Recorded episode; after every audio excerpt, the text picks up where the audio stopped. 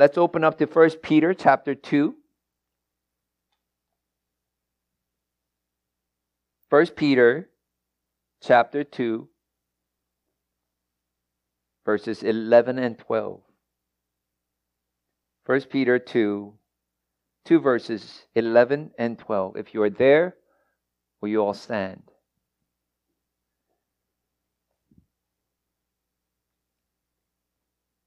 Here is God's word. Beloved, I urge you as sojourners and exiles to abstain from the passions of the flesh, which wage war against your soul. Keep your conduct among the Gentiles honorable, so that when they speak against you as evildoers, they may see your good deeds and glorify God on the day of visitation.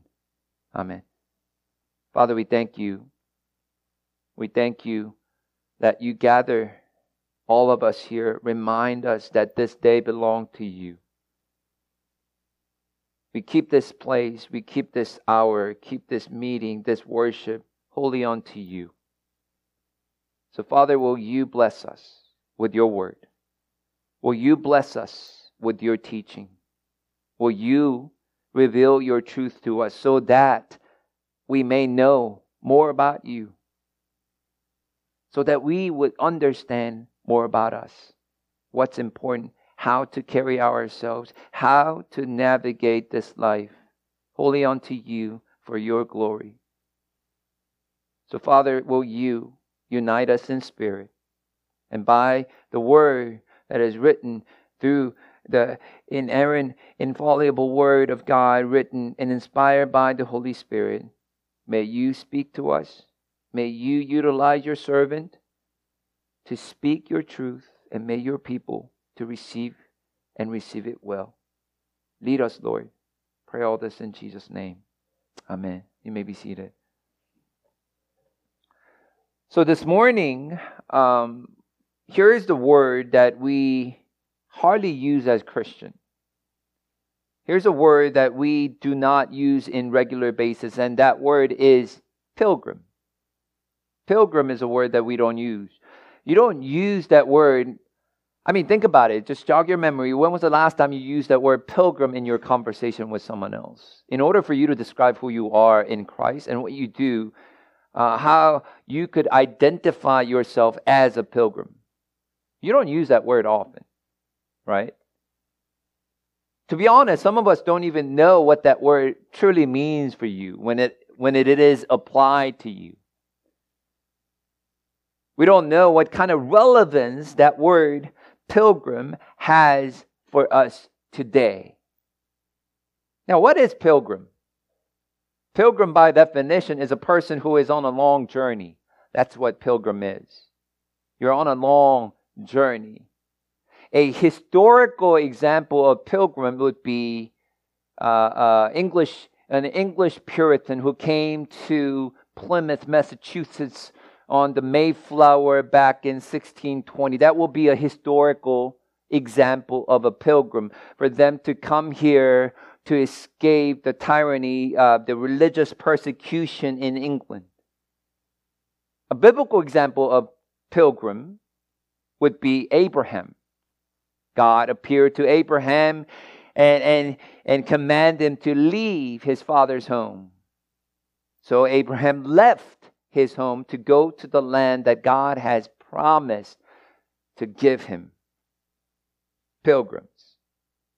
Now, the Bible says, not just in First Peter, we Christians are sojourners. We're exiles here on the earth. We are, in other words, pilgrims.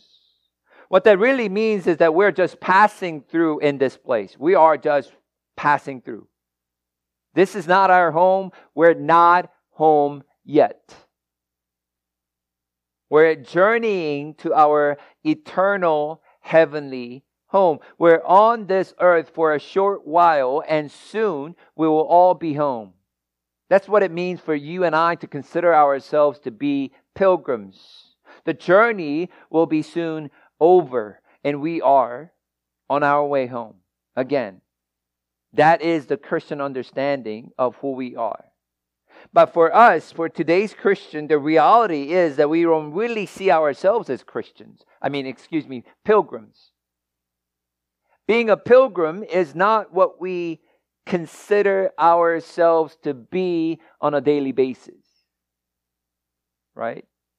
That is not how we identify ourselves. We don't describe ourselves, introduce ourselves. I'm a Christian. I, am Jason. I'm a Christian. I'm a pilgrim. We don't say that. We're not so conscious, though, about our eternal destination, the final destination. What we do instead is we are rather fixated on this short time of short stay we have here on earth. And if we are really honest about this, folks, we are all about here and now. We're all about this place. We're very forgetful, or we don't really pay attention about life after earth. Oftentimes, we Christians see our religion, see Christianity as a way to benefit ourselves. How we can receive more here and now. How will it, the Christianity, can help me to succeed in what I do, help me to get what I want? Will Christianity, what will it do for my marriage? Will it help me to raise my children? Will it help me to, to solve my problem? Will it help me to fulfill my dreams here on earth? Going to heaven, spending our time, our eternity in the presence of God, ending our long and difficult, arduous journey as a pilgrim here on earth, is the last thing we think about. We consider that as a cherry on top icing on the cake, but that's not the focus. It's not the purpose of how we live or how we carry ourselves here on earth. We don't view death as a gateway to everything we've been uh, living and hoping for. We see death as something to be postponed and avoided at all costs. The reason for that is we don't see ourselves as pilgrims. We don't see ourselves strangers, travelers going through this place. This is not our home. So we go all in. Without that mentality, we live like there is no eternity. We live like we will live forever here on earth. Now, brothers and sisters, please don't misunderstand me here. Don't get me wrong. I don't want you to live a miserable life here on earth. There's nothing wrong with you enjoying what God has given to you, the blessings that He has given to you in your life. I mean, matter of fact, we just moved into our own new home. We love it. We thank God for it. We closed on Monday. It was difficult week. Wednesday, Thursday, every week of you know this past week we were moving and packing, unpacking, all of these things. Blessing. We love it. God has provided that for us. But if we don't if we don't hold these things, new home, new car, new relationship, new career, new shiny new things, these things that you are hoping and working towards, if you do not learn to hold not tightly, but loosely, if we don't learn to hold these loosely, if we don't understand the focus of our lives, the goal that we should have, if we understand and don't understand that we are not running the race here on earth for the things of this earth, but the greater things, the prize that God has prepared for us. That means we don't have that proper perspective, the eternal perspective, because we don't see ourselves as pilgrims just passing through, troublers. We're more than this. We're made for eternity. We're bound to heaven. We're not bound by this place. This morning, I want us to look at these short two verses here about the life of pilgrim. Peter says, For us to live as pilgrims, there are three things we need to understand. First, we must realize that we are sojourners and exiles. For us to live like pilgrims, then you need to understand you are one. That is where it needs to begin. We must see ourselves as aliens and strangers here on this earth. Now, Peter uses two synonymous words here in verse 11. He uses the same words to emphasize in order to describe who we are in Jesus Christ here on earth. Who are we? You are sojourners and exiles. If you look at NIV, uh, you are st- aliens and strangers. Synonymous words. Now, what is the message? What is the point Peter wants us to understand? In these two words, he wants us to understand and know that you are a temporary resident here. You're undocumented, le- illegal people. You're just traveler here on this country, here in this place. You're a traveler in a foreign country passing through this place in order for you to get home. If you are that person, Peter's point is this if you are that person, you are an alien traveler passing through to get home. If you have that understanding, that will change completely how you go about your life here on earth. It will change your mentality. Drastically, your attitude will be different about this life compared to a permanent resident, legal, documented resident here. Would have a different mindset. So for pilgrims, the one of the characteristic about pilgrims is they won't get attached to the country or things of this country. Right? They won't. Why would you? That makes sense. No sense. Because they have a destination in mind. More things you have to carry, more things you have here on earth as you have to travel will hold you back, slow you down. And these people look forward to getting there, not staying here. Now, if you are on your way to the mountain peak, to the top of the mountain, and if you are uh, climbing, driving up there, and you pass by, the chances are you're going to pass by a few uh, scenic areas where you can stop and look at the area and take some photos. My brother and I backpacked, you know, back were backpacking through Europe, and we were in Interlaken, Switzerland, and there is a place called Jungfrau, and that is the summit, the highest summit in Europe. They call that uh, rooftop of Europe. And you climb that with a specially designed train on a stiff hill. I mean, and just climb upwards, and there are a couple stops that you do, and just beautiful, you know, uh, small town on the side of the mountain. Scenic stops. Get out, take picture, walk around, and all of those, and you hop on back on the train, and you go to the summit. That's the idea. But it is breathtaking. It is wonderful as it is. You don't want to just say, oh, this is good enough, and I, I don't have to get to the peak. I don't think we did that, and none of the people who were traveling with us did that. You want to get to the peak. And whatever we have seen in the scenic area, nothing compared to the peak. Even if you enjoy that, you're not going to forget and say, This is good enough. So let's not even attempt to go there. So you went to and, and, and got a nice hotel room and you enjoyed it. It was fancy Airbnb. So you like it so much that you're going to hang up your frames, and you know, picture frames and rearrange furnitures and you make a home.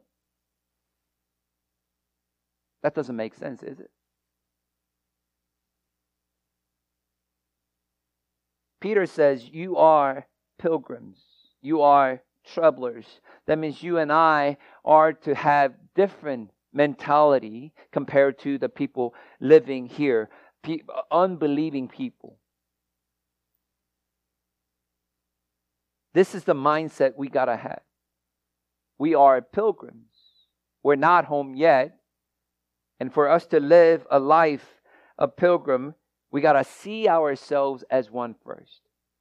We have to remind ourselves this is not our home. We're not home yet. We're going home. And if you have that mentality, that mindset, it changes how you uh, do things. And we were blessed to have a new home.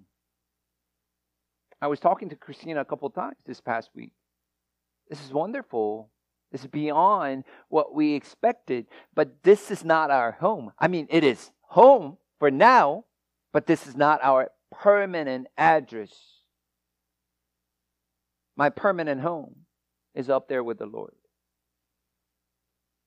If you have that mentality, you learn to hold these things, these earthly things, and your earthly desires loosely.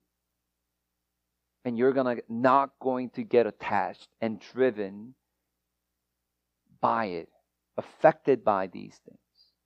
You're pilgrims.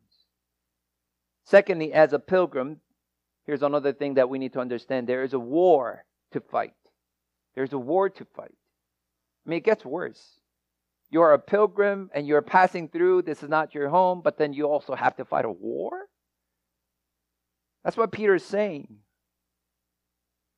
And the interesting thing about this is this is a war. It's not a single battle. This is a war, ongoing military campaign. You don't fight once.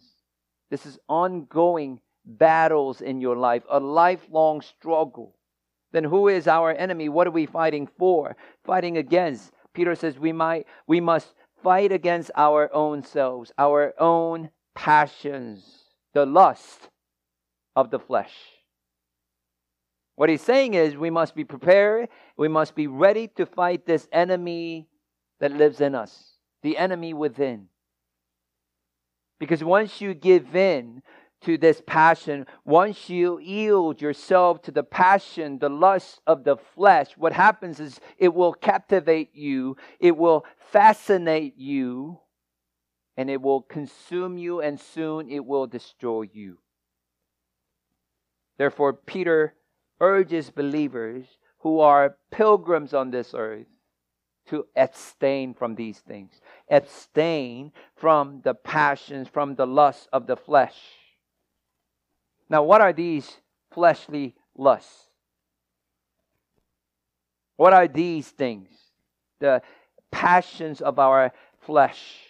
The first thing that will come to your mind naturally will be sexual desires, sexual lusts. And yes, these desires are powerful and dangerous, and these things we do need to keep it in check. But that's not all. Sexual lust and desires are not all of the things that we have to shy away from. Fleshly lusts, fleshly desires, desires also include all kinds of self-seeking. That includes wealth. That includes power, fame, and our own pleasure. Our self-seeking things that is directed for money, power, fame, our own pleasure. We must abstain from the passions of the flesh. We must hold ourselves back from these things that constantly wage war against us. Because it will hold you back. Because it will constantly battle you to deny and forget your true identity. That you are, in fact, passing through. You're a traveler, you're a foreigner, you're aliens, you're not made for this. You're made for eternity. Now, who is he speaking to, by the way? Is Peter speaking to unbelievers? Absolutely not. Paul is speaking to the believers. Peter says, as pilgrims, as a person who is passing through this life, as a person who longs to be home with the Lord. If that is who you are, in fact, that is who you are in Jesus Christ, then you must abstain, you must hold back from such fleshly desires. Now, being a Christian, being a mature, strong Christian does not automatically, naturally eliminate the strong, powerful desires of your body. It doesn't. It doesn't matter how long you have been walking with the Lord, walking, living, following, obeying the commands of the Lord. It really doesn't matter how long you've been doing that.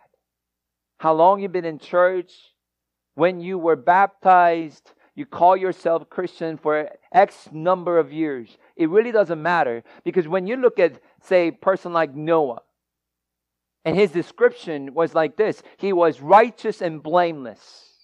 There is no one like him on this earth.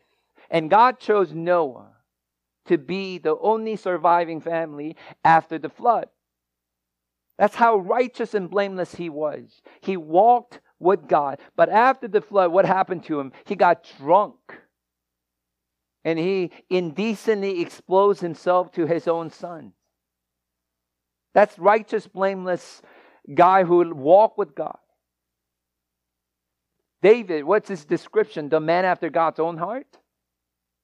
What happened to him early in his early 50s? He fell into sin, adultery, man after God's own heart. It really doesn't matter how long you've been in church, how long you identify and call yourself a Christian. It does not uh, um, excuse you from these powerful, strong desires, lusts, urges of the body of this world. Am I making that? Anyway. Folks, as long as we live in this body, we must be ready to fight. We got to be uh, very vigilant against these inner desires. We got to be ready to fight the enemy within. As a pilgrim, there's war to fight. Finally, as pilgrims, we are to maintain lifestyle of attractive deeds. In verse 12, Peter says, Keep your conduct among the Gentiles honorable. You are believers. And he goes, You are pilgrims. You need to fight your enemy within. But now, as you live amongst the unbelievers, you got to keep your conduct, your deeds, your action, your words. What? What's the word? Honorable. Honorable. Keep your behavior honorable. Keep your conduct excellent, attractive to the people of this world.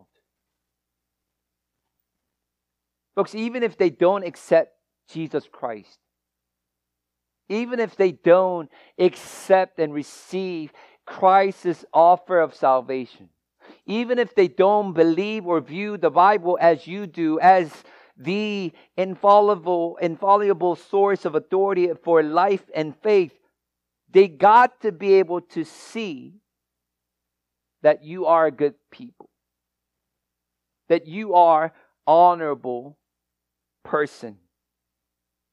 They got to see goodness of Jesus Christ in you. It is true, they will speak against you, they will persecute you, they may belittle you and put you down for what you stand for, what you believe in. But they will see how you will interact and react to them. They will see and they will watch you, believe it or not. They will observe how you talk, how you deal with your own set of problems. They will see how you treat your spouse. They will see how you treat your children. They will see how you treat your family members and friends, your coworkers. They will see, hear, and watch. And this is why Peter urges believers to maintain a lifestyle that is attractive. Here's another old word that we don't use. He wants your life as Christian, as pilgrims, to be winsome. You want, you want to win these people over to Christ by your life, by what you do, your conduct. This is why Peter urges believers to maintain this lifestyle. Every day is an opportunity. Opportunity, a chance for the lost to see your actions and hear your words and praise God. Give thanks to the Father in heaven. By seeing your actions, by listening to your words, it will ultimately lead also these people, the lost people, to come to know Jesus Christ and receive His grace, His love, His mercy, and give all the credit to God. And this is, isn't this what we are for, made for? This is the goal, this is the aim, overall aim of the Christian life bringing glory to God, lifting up His name on high through who we are, how we carry ourselves. We are the salt and light of the world. And when the world sees that, when they hear our words, when they see our actions, when they witness our own choices, decisions that we make in, eh, before them, in front of them, they will praise God and understand they do, in fact, represent this person who died on the cross for their sake and also for mine.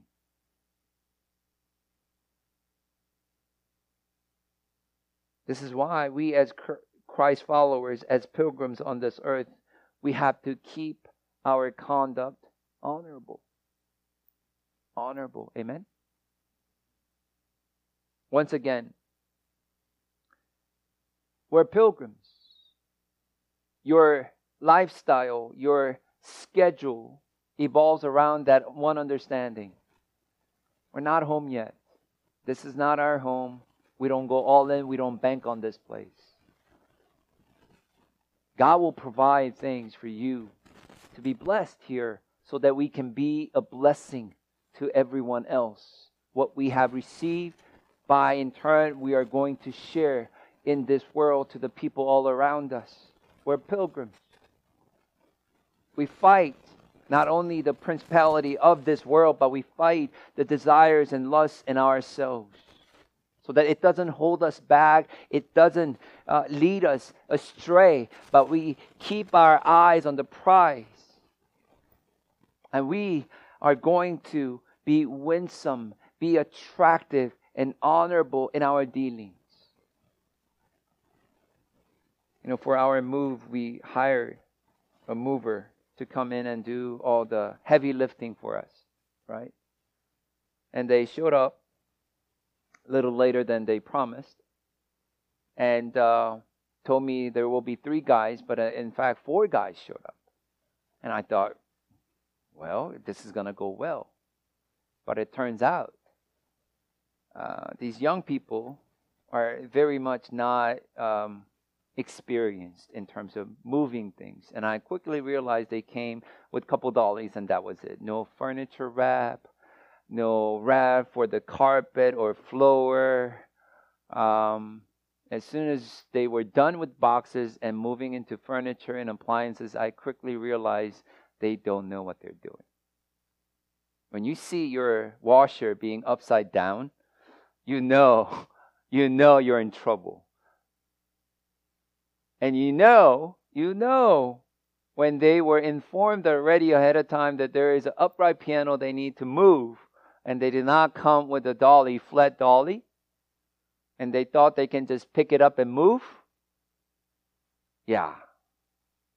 Look, um, very frustrating.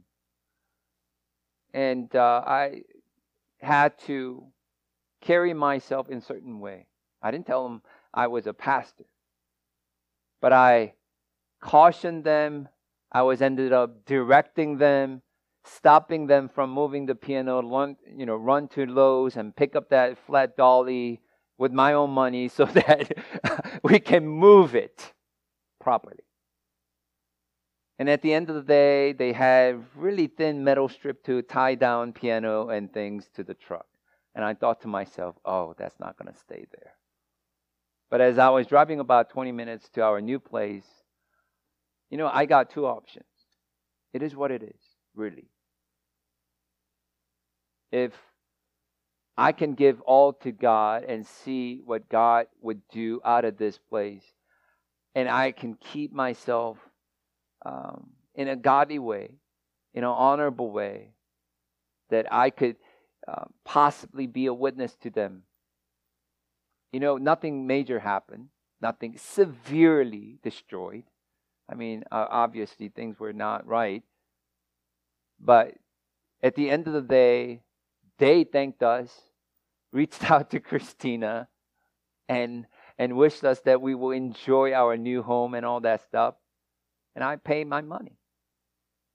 I didn't haggle with the price or whatnot. Just I gave them the money. We had a great relationship, great conversation. Now, is it because I was a saint and nothing was boiling in my heart? No. Because I realize that this is what we need to do, however difficult it may be. And I tell you, it wasn't easy. Folks, there, there, because we are here for a short while and we represent our Lord Jesus Christ, you can carry yourselves in certain way. And you can influence these people by your actions through your words. We're pilgrims. This is not our home. Don't go all in on this place. Learn to hold these things of this earth loosely. Loosely. And see and maintain that eternal perspective. Once again, I tell you, we're not made for this earth, we're made for eternity. We're made for eternity. Let's pray. Father, we thank you for bringing us together. Thank you for your word. Thank you for your reminder. So, Lord, I pray that you would continue to lead us and guide us in each and every day, in on, on a daily basis. Will you, through your word and our prayer with brothers and sisters doing this life together here on earth, will you remind us that we are travelers going through this place to our eternal home to be with the Lord for all eternity? And let that be something that drives us. Let that be the foundation of all our decision. Help us to fight the enemy within, not to be influenced and swayed by this world or things of this world, whether it's fame, power, pleasure, and things of this world. But Lord, will you remind us to wage war against these things and be faithful and great steward of what you have blessed us with. And Lord, will you also help us to be mindful that the world is watching us every single move. Our neighbors, our co-workers, our friends, and unbelieving family members. They are watching. They are listening. They're seeing how we decide as Christ followers, as pilgrims. Let our actions and words be attractive, be winsome, be honorable. And may they glorify you. May they come to know the saving grace of our Lord Jesus Christ. Father, we thank you and we pray that you would help us through the Holy Spirit. Will you help us to go home and go home well? Pray all this in Jesus' name. Amen.